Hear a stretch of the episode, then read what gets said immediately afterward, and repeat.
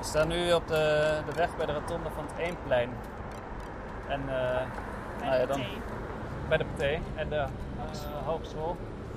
En dan hoor je hoe Amersfoort klinkt, maar het ligt er heel erg aan op wat voor plek je bent. Want er zijn ook verborgen plekjes, kleine parkjes aan het water uh, in Amersfoort waar dan bijna nooit iemand loopt, waar het heel stil is. Dus ja, hoe klinkt Amersfoort? Hoe klinkt Amersfoort? Welkom bij de tweede aflevering van de levende notulen van de Mondriaan Turnlabs. We zijn 50 dagen onderweg. In deze aflevering hoor je meer over Imre Ploeg en nemen we een kijkje in zijn turnlab over de waarde nederigheid. Imre onderzoekt als kunstenaar en componist deze waarde in zijn lab en hij houdt zich bezig met de vraag: hoe verhouden we ons tot de natuur? Ik ben in eerste instantie componist, dus ik ben altijd gefascineerd geweest en ben, ben gefascineerd door geluid, ook in een hele concrete vorm. Dus ik ben ook veel door Amersfoort te wandelen om gewoon te luisteren naar wat voor stad het is. En, uh, en wil dat ook meenemen in alle gesprekken en alle dialoog die ik voer. Uh, dat, we, dat we door de stad wandelen en dat we dan ook horen dat er nu een scooter voorbij komt en, uh, en luisteren met wat voor omgeving we in contact zijn. Wandelen heeft Imre in de eerste 50 dagen met veel verschillende mensen gedaan. Wandelingen om geluiden en perspectieven van anderen te verzamelen. Ja, ik ben begonnen met eigenlijk onderzoeken wat het woord nederigheid betekent, samen met andere mensen. Dus ik ben gaan wandelen met inwoners en met mensen van de gemeente uh, Amersfoort. En ik ben nu naar musea gegaan en heb de stad leren kennen. Wandelen om te onderzoeken wat nederigheid betekent voor anderen. Maar wat betekent nederigheid voor Imre zelf? Ja, nederigheid voor mij uh, uh, heeft een heel aantal connotaties. Maar de eerste waarde voor mij misschien is wel terughoudendheid. Uh, terughoudend zijn in wat je wil, terughoudend zijn in je opvattingen, terughoudend zijn in je contact met de ander. Ja, terughoudend zijn, terughoudendheid is denk ik een, een waarde die uh, die voor mij in ieder geval heel belangrijk is en een sterke relatie heeft met alle ecologische uitdagingen waar we voor staan. En dat gaat, er, dat gaat erover dat je niet vanuit de eerste impuls besluiten neemt of, uh, uh, of invult voor de ander. En dat kan heel concreet in het gesprek wat wij hebben zijn van ik vertel iets en, of ik, ik hoor iets wat jij zegt. en dan wil ik daar gelijk vanuit mijn eigen perspectief op door. Um, maar wat gebeurt er als ik ruimte laat om, daar eerst, uh, om dat eerst eens in de kamer te laten zijn en dan te kijken, kan ik nog meer vanuit jouw perspectief denken of vanuit uh, nog meer luisteren naar wat je nou eigenlijk zei. Um, en dan, wat ik dan terughoud is mijn eigen paradigma of mijn eigen, heel groot woord, maar mijn eigen waarheid, waar, mijn eigen bril waarmee ik naar de wereld kijk. Terughoudendheid. Een waarde die voor Imre verwant is aan nederigheid. De opnameapparatuur deed het niet altijd goed tijdens onze wandelingen en dat zorgde voor het volgende gesprek. We zijn heel nederig aan de techniek vandaag. Overgeleverd. Overgeleverd. Jij is wel anders dan nederig, of niet? Of uh, nou, ik weet, voor een deel is er wel denk ik een overlap tussen nederigheid en overgeleverd zijn aan de krachten die we zelf niet kunnen beïnvloeden. Ik denk dat nederigheid ook over gaat, eh, over, over uh, uh, leven in een werkelijkheid die niet te controleren is. Uh, voor mij is dat in ieder geval zo. Dat, we leven in een tijd die we krampachtig willen controleren. ja. Maar eigenlijk is er helemaal geen controle over, over ons eigenlijke, eigen persoonlijke leven, laat staan over de grote maatschappelijke vraagstukken waar we voor staan. Ja, maar dat is wel hoe we ons werk inrichten, toch? Of niet? Ik denk dat we ons werk inrichten in de illusie van uh, een gecontroleerde omgeving. Uh, of een gecontroleerde werkelijkheid. Maar uh, dat is echt een illusie, denk ik. en, en dat is ook als je kijkt naar de opgaven zoals de stikstofcrisis of de klimaatcrisis of de woningcrisis, of nou, noem er maar een op. Die hebben we alleen al in de taal hebben we ze gescheiden om ze te controleren. Dus de stikstofcrisis is alleen de stikstofcrisis. En die proberen we dan alleen als de stikstofcrisis op te lossen. Um, Terwijl in werkelijkheid al die 10, 15 en eigenlijk veel meer crisis in meervoud, uh, allemaal over dingen gaan die heel erg aan elkaar verbonden zijn. Dus eigenlijk leven we in één tijd van crisis, denk ik. Uh, alleen dat is wel nogal complex. En, en op het moment dat je in die veelheid blijft, dan, dan wordt het oncontroleerbaar en, en daarmee on, onbehapbaar. En dan hebben we geen taal meer om het erover te hebben. Ja, ik denk dat loslaten, uh, dat nederigheid ook echt gaat over het loslaten van controle. En het loslaten van controle is echt niet hetzelfde als het loslaten van idealisme. Uh, voor mij. Dus, want dat is vaak de verwarring van op het moment dat we ons ten diepste beseffen dat we maar een heel klein schakeltje zijn in een heel groot universum, dan betekent dat voor mij niet dat het, dat het leven betekenisloos wordt of dat het niks meer uitmaakt wat we nu vandaag de dag doen.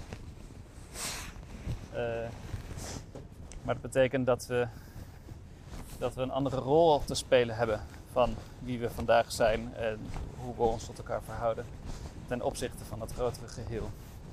En ja, dat is moeilijk. dat is lastig. En mooi. Een andere rol spelen ten opzichte van het grotere geheel. Hoe komt dat concreet in Imre Lab terug? Waar werkt hij aan? Je hoort het in het volgende fragment. Nee, ik, ik beweeg heen en weer tussen hele concrete vraagstukken die er in Amersfoort leven. Uh, zoals het uh, project Langs Eem en Spoor. Dat zijn een, een, aantal gebieden natuurlijk langs de Eem en langs het spoor, zoals het dan helemaal zegt. Uh, waarin veel veranderingen op stapel staan in de komende jaren. Waar het gaat over het bouwen van nieuwe woningen of het, een nieuwe infrastructuur om te zorgen dat, dat de doorstroom goed is. Of het bouwen van een nieuw stadhuis. Nou, er zijn heel veel plannen en die zijn heel concreet. En daar wordt ook veel beschreven over de ecologische voetafdruk daarin. Um, en ik probeer dat steeds in gesprek te brengen voor mezelf met grotere perspectieven. Um, zoals me verdiepen in hoe zag de stad Amersfoort er eigenlijk 150 jaar geleden uit. Toen Mondriaan hier nog woonde. En uh, kan ik dan voor mezelf ook verbeelden hoe de stad er mogelijk over 150 jaar uit zou zien. Dat is natuurlijk heel moeilijk, want dat is ontzettend ver weg voor ons als mensen. We, zijn nauwelijks in staat om uh, aan volgend jaar te denken, bij wijze van spreken. Dus 150 jaar vooruit denken is, is heel ver weg. Maar uh, daarin probeer ik eigenlijk in dialoog te zijn tussen hele concrete opgaven en hele concrete plannen die er zijn in de stad. En hoe die in relatie staan met meer lange termijn denken en meer diepte denken, zou ik het misschien ook noemen. Um, en of dat dan met elkaar overeenkomt of met, met elkaar klopt. Ja, dieptedenken is, is, gaat over, voor mij over uh, uh, een aantal dingen. Dat gaat over uh, langer denken, langgerekter denken. Dus ehm, wat ik net al noemde is, ik vind het al moeilijk om naar volgend jaar te kijken. En dat is natuurlijk ook in de politieke besluitvorming, is dat hoe we de democratie hebben opgebouwd, dat alles maar voor vier jaar is. Um, en daar proberen beleidsmakers natuurlijk wel een iets langere boog aan te geven. Maar we kunnen ons bijna niet voorstellen hoe de wereld er over 10 of 15 of uh, 30 jaar uitziet. Laat staan 150. Um, ehm, terwijl ik denk dat je dat wel kan oefenen. Dat je kan oefenen door je verbeeldingskracht te gebruiken en door in het perspectief te stappen van bijvoorbeeld een kleinkind of iemand die nog een inwoner van een stad die vanuit de toekomst op ons afkomt. Um, en, en te oefenen dat perspectief concreet te maken. dan ga je heel andere dingen zien dan dat je vanuit vandaag de dag probeert om bepaalde vraagstukken te beantwoorden. Dus het gaat over een diepte in tijd en het gaat ook over een diepte in complexiteit. Dus we proberen, denk ik, en dat geldt voor mijzelf net zo goed, complexe dingen vaak eenvoudig te maken om ze te kunnen behappen. Uh, en dat is in het publieke debat ook zo. Dus, dus de meest complexe vraagstukken proberen we allemaal zwart-wit te krijgen, zodat we een kant kunnen kiezen. Maar als we op een andere manier met elkaar in gesprek gaan en ruimte geven aan die complexiteit en ruimte geven aan meervoudigheid, en daar bedoel ik mee dat meerdere perspectieven tegelijkertijd waar kunnen zijn, ook al zijn ze ten opzichte van elkaar conflicterend. Um, um, als we die gesprekken op een manier vormgeven waarin die meervoudigheid ruimte krijgt en waarin je verschillende perspectieven tegelijkertijd kan meenemen, zonder dat er één oplossing moet zijn, dan denk ik dat je tot andere uitkomsten komt voor de toekomst.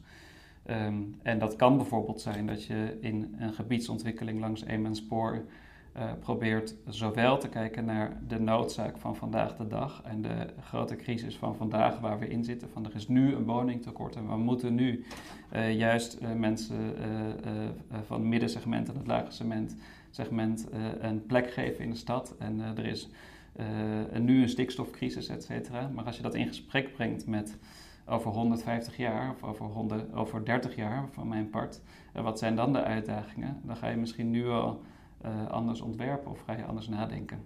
En daarbij ook het perspectief meenemend van oudere generaties, van onze opa's en oma's en hun ouders en grootouders, die een hele hoop al hebben meegemaakt, wat wij niet opnieuw hoeven uit te vinden. Dus dat gaat over verschillende generaties in het gesprek betrekken, of ze er nou fysiek bij zitten of dat je ze in de verbeelding een plek geeft in het gesprek. Um, en voor mij, tot slot, gaat het ook over andere perspectieven in het gesprek betrekken die um, die niet vertegenwoordigd kunnen worden. Dus uh, uh, de stilte of de vogels of de zee of de, uh, um, de daklozen of de, het kind. Ze worden bijna nooit vertegenwoordigd in de publieke debatten die we hebben. Terwijl ze eigenlijk een hele belangrijke stem zouden moeten hebben, denk ik, om tot goede besluiten te komen. Dus ja, heel lang verhaal kort. Ik denk dat, dat er een ander soort dialoog nodig is. en ik hoop dat ik een manier kan vinden in uh, dit laboratorium uh, rondom nederigheid om zo'n ander dialoog uh, vorm te geven, samen met de mensen in de stad. Een ander dialoog vormgeven, maar wat brengt dat dan? En al die perspectieven, maar hoe komen we dan met elkaar vooruit? Ja, de neiging op het moment dat er urgentie is in de vraagstukken, en die is er nu, op tal van vlakken is er urgentie. Dan is de neiging om te versnellen en te zeggen van we moeten nu veranderen. Um, terwijl volgens, volgens mij is, het gekke dat je eigenlijk juist moet vertragen. En dat betekent niet dat je geen besluiten neemt. En dat betekent niet dat je niet durft uh, om besluiten te nemen. Um, maar dat betekent dat je, um, dat je ruimte geeft om meerdere antwoorden te formuleren. Uh, en, en systemen bovenop elkaar te leggen, zodat je integraal uh, dingen kunt oplossen. En ik denk ook dat het heel mooi is en heel nederig is om te erkennen dat we in een tijd leven waarin we niet alle problemen gaan oplossen. vandaag niet, morgen niet, volgend jaar ook niet. want we hebben de afgelopen decennia een aantal uh, uh, uh, dingen laten groeien, problemen laten groeien, die nu zo, groot zijn geworden dat ze niet van de een op de andere dag opgelost kunnen worden. En ik denk dat de snelle oplossingen een, een, utopie zijn. En zolang we daarin blijven geloven, geloven staan we misschien wel de, de complexere oplossingen, die, lange, die, die heel veel gesprek vergen, die lang duren per definitie. Uh, die ingrijpend zijn, die staan we dan in de weg. Omdat we steeds pleisters aan plakken zijn. Uh, en denken dat we daarmee een slag slaan. Maar ondertussen blijven we dan in het oude denken steken. Uh, dus ja, vertragen kan ook het gevoel geven van onrust. Van ja, maar we moeten nu toch wel doen. Ja, klopt. En daarom moet je juist nu vertragen. En juist nu ruimte geven om andere perspectieven aan het woord te laten. want anders krijgen we moeten tot nieuwe inzichten komen om de problemen op te lossen, niet tot oude. Imre was degene die in de eerste aflevering zei: Het is voor mij heel makkelijk om er een kunstproject van te maken, maar dat wil ik niet. Waarom zei hij dat? Ik ben heel erg gewend om als uh, componist en dirigent uh, kunstprojecten te ontwerpen en te maken en, de, en uh, die aan het publiek te presenteren. En de neiging is om dat dan in zo'n project als dit, van vraag rondom zo'n thema als nederigheid dat ook te doen. Alleen, ik vind ook het heel belangrijk om in de vormgeving van dat hele laboratorium en dat onderzoek uh, te kijken hoe ik uh, zowel nederig kan zijn. En dat betekent dat ik hoop dat het straks iets doet voor Amersfoort uh, en niet iets doet voor mij. dus dat, dat, vraagt in het proces al om al heel snel te gaan delen met andere mensen. En, het, en niet te veel vanuit mezelf te blijven werken. En, en tegelijkertijd vind ik het bij uh, dit project heel belangrijk dat er een blijvende waarde is voor de stad. En muziek en uh, kunst van essentieel belang om, om nieuwe dingen te gaan zien. Maar muziek vervliegt ook. Het is er alleen maar op het moment dat het wordt uitgevoerd. En dan is het weer weg. En dan is de vraag wat er overblijft. Dus ik ben echt op zoek naar een manier, een methode voor dit laboratorium om te zorgen dat uh, wat ik achterlaat straks als ik weg ben bij dit project, uh, van waarde is en verder gedragen kan worden door de mensen in Amersfoort die uh, die nederigheid verder willen onderzoeken, of verder willen uitdragen of meenemen in besluiten. En daarvoor heeft Imri jou nodig. Ik wil heel graag met mensen in contact zijn en juist ook met mensen die nog helemaal niet betrokken zijn bij dit project. Uh, inwoners van de stad, uh, andere mensen die, die luisteren en ideeën hebben over nederigheid en hoe je in relatie tot toekomstplannen van Amersfoort uh, nederigheid een plek kan geven. Dus ik hoop ook dat de gesprekken die ik voer en die straks groepen met elkaar gaan voeren, als een muziekstuk zijn. In die zin dat er, dat er een ontwikkeling in zit en dat er ruimte is voor stilte en ruimte is voor nou ja, uh, verschillende geluiden die bij elkaar kunnen klinken. En dat klinkt allemaal een beetje clichématig als je het zo zegt, maar uh, uiteindelijk hoop je natuurlijk dat, dat we de, de uitdagingen die er zijn voor de stad niet als een cacophonie gaan oplossen, maar als een muziekstuk. Tot zover Imre Ploeg en zijn lab over nederigheid. We blijven hem volgen. Blijf je graag op de hoogte van de Mondriaan Turnlabs? Meld je dan aan voor ons WhatsApp-kanaal.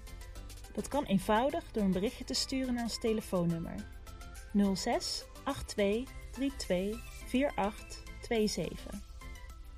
En wil je graag meedoen met Imre's Lab? Stuur dan ook een berichtje naar dit nummer. In de volgende aflevering hoor je meer over Bright Richards en zijn lab dat gaat over de waarde nieuwsgierigheid en de vraag hoe verhouden we ons tot nieuwkomers. Tot de volgende keer.